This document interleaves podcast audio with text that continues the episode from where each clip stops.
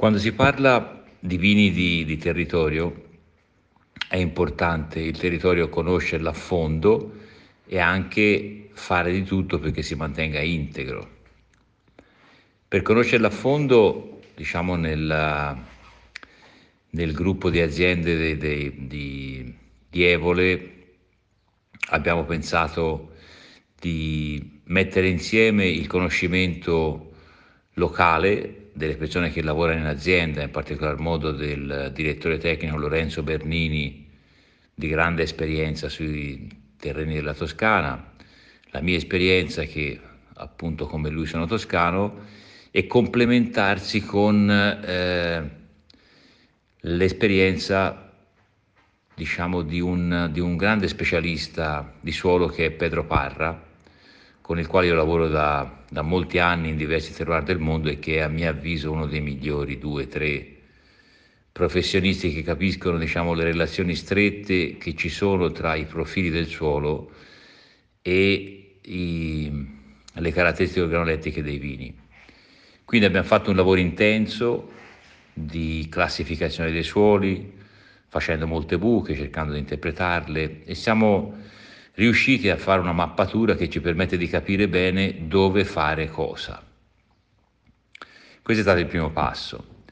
Il secondo passo è quello di chiedersi come possiamo mantenere il terroir, diciamo, il luogo integro, certamente non usando prodotti chimici di sintesi, come si fa nella, nell'agricoltura convenzionale, ma orientandosi a un'agricoltura che permetta alla terra di esprimere il suo carattere, il suo valore. Come sapete, diciamo, la, la connessione tra la terra, i suoi minerali, le sue caratteristiche e la radice e quindi poi l'uva e il vino la fa la microbiologia. La microbiologia che a noi interessa è una microbiologia aerobica, quella che sta nel suolo, e quindi ha bisogno di respirare, ha bisogno di bere, ha bisogno di mangiare e noi gli garantiamo questi tre ingredienti con cosa? Con una gestione del suolo che permetta di avere porosità, che è l'opposto della compattazione che si è prodotta nelle decadi passate con la viticoltura tradizionale, senza lavorazioni, erbicidi, suoli asfittici con radici superficiali che sono l'opposto di quello che cerchiamo noi. Quindi con la gestione del suolo che abbiamo fatto negli ultimi otto anni abbiamo raggiunto l'obiettivo principale che è quello di avere un apparato radicale profondo, ramificato, con molta microbiologia che fa da link, che fa da connessione tra le radici fini e i componenti della terra che vengono assorbiti grazie alla presenza di questi microbi. Naturalmente eh, ci vuole poi anche una coerenza nella gestione non solo del suolo ma anche della parte aerea, quindi della vegetazione. E la vegetazione è un qualcosa che deve ovviamente svilupparsi in equilibrio e dove si deve puntare a far sì che la pianta sviluppi e mantenga molto attive le sue difese naturali. Questo chiaramente eh, si può ottenere solamente usando dei prodotti antiparassitari naturali che sono il rame e lo zolfo, perché quando si usano prodotti sintetici